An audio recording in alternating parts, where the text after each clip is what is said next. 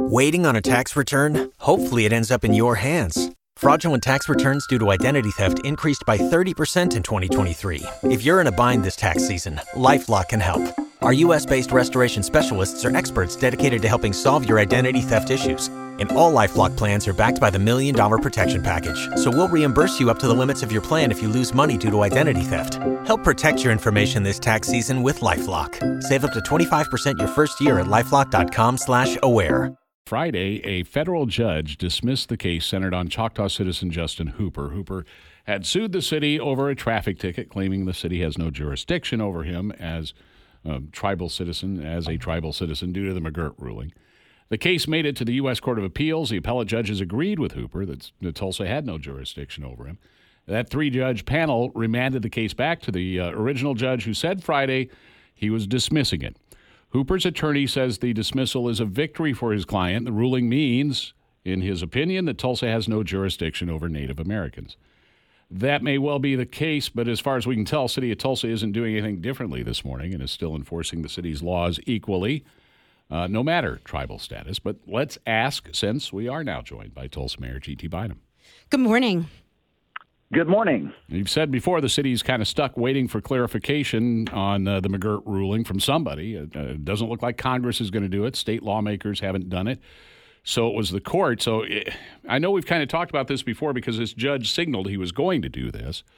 Did you get guidance that you can use out of that ruling Friday? Uh, no, not really. Um, and and one key thing in all of this uh, in that timeline that you just mentioned is that uh, this did go to the Supreme Court, and the Supreme Court, in its opinion that sent it back, basically said uh, there's this whole other argument that you haven't brought up with us that merits consideration. Uh, we tried to bring that forward to this appellate judge. He would not allow it to be brought forward for whatever reason. There are a number of other cases out there right now in state and federal courts uh, where that argument will be allowed to be brought forward. Uh, and so we'll just continue to proceed and, and hopefully get clarity.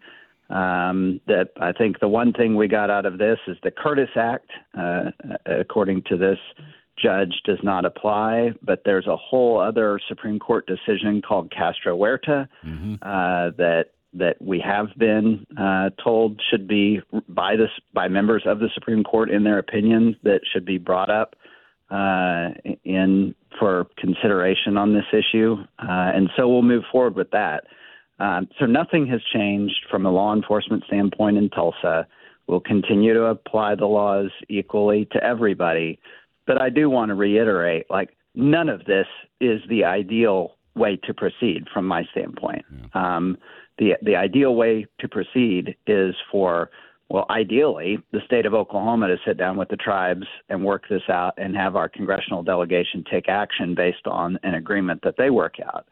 But uh, in the absence of that happening, uh, I, I'm trying uh, with all I can to, to meet with uh, my colleagues in the tribal governments and to work out an agreement between the city and them, a framework that allows us – to move forward collaboratively and collectively in the best interest. I, I don't want to be involved in litigation with the tribes.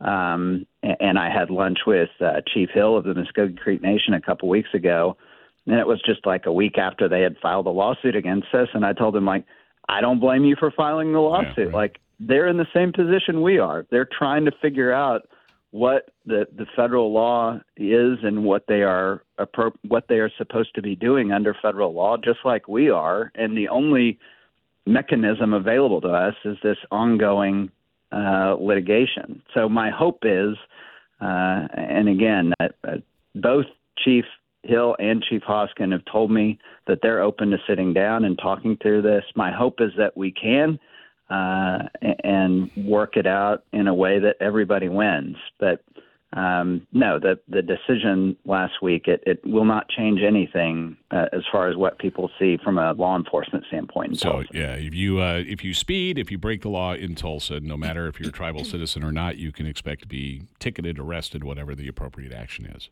That is absolutely correct. Uh, 737, speaking with Mayor G.T. Bynum. You and other city leaders have recently toured the old State Farm building. It is huge, 305,000 square feet, and it's going to be used to house the Tulsa and Fire headquarters. It's going to have emergency management, city health services. The TPD Mingo Valley division is going to be there. What did you see when you were there? Were you pleased with the condition it's in? Um, well, you're right. It is a very large building, uh, but we are consolidating uh, at least half a dozen different uh, offices and buildings currently into this one spot. Um, I had been out on a tour of it before we made our our offer, um, and it was great to walk through with my colleagues on the city council for them to see uh, just what a I think what a great deal the taxpayers are getting here. This building has been maintained as if it's been fully occupied the entire time it's been empty. Uh, it is in far better shape uh, than uh, any other building that we looked at uh, to acquire, and in a lot better shape, you know, infinitely better shape than the buildings that we would be vacating uh, and getting our first responder leadership out of and into this new building. So um, I, I was just, you know, really thankful that uh, the, the responses I got from my colleagues on the city council when they walked through that after hearing about it from uh, from me for the last month or so to walk through and say, "Wow, yeah, we we really did get a great deal on this. This is a great deal for the taxpayers, and it's going to be a great thing uh, for our first responders moving forward." Will the city have any space left over to use for other city purposes or rent to somebody else?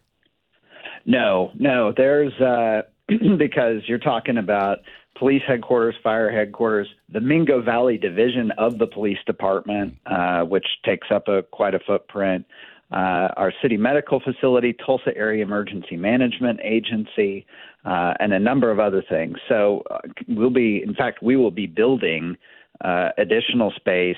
That's one of the great things. It's not just the building; it's the campus it's on, and it has available space for building additional buildings. And we're going to move uh, the the first responder vehicle fleet maintenance facility. Right now, there's a couple of them spread around town. The fire one is actually in a floodplain, so we have to uh, we have to stop maintaining fire vehicles and evacuate anytime the river gets too high.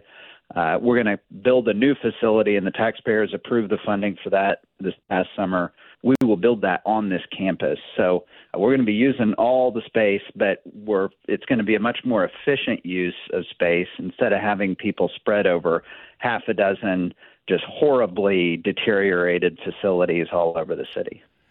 Thanks for uh, uh, the patience this morning and, getting hooked up. We uh, we appreciate it. A shorter time than we normally have, but since we're not going to talk on Christmas or New Year's, just wanted uh, a to wish you Merry Christmas and B, see if you had any thoughts you wanted to end the year on.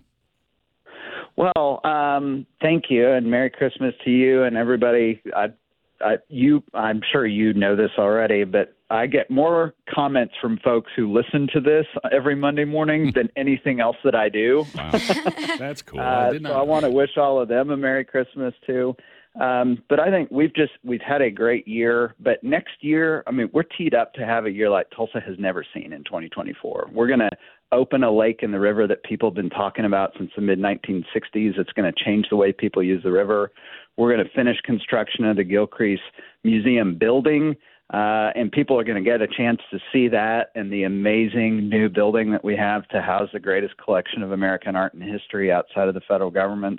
And as we just talked, we're going to get our first responders out of the rundown, horrible buildings that they've been forced to work in for years and into a new facility. Any one of those in any given year or really at a decade would be a, a major thing, and we're going to do all of them in 2024. So in, in the last months of the of the Bynum That's administration, right. to make it count. Yeah, running through the finish line. Mayor, uh, Merry Christmas again, Happy New Year. We will talk to you in 2024. Thank you so much. Bye bye. GT Bynum.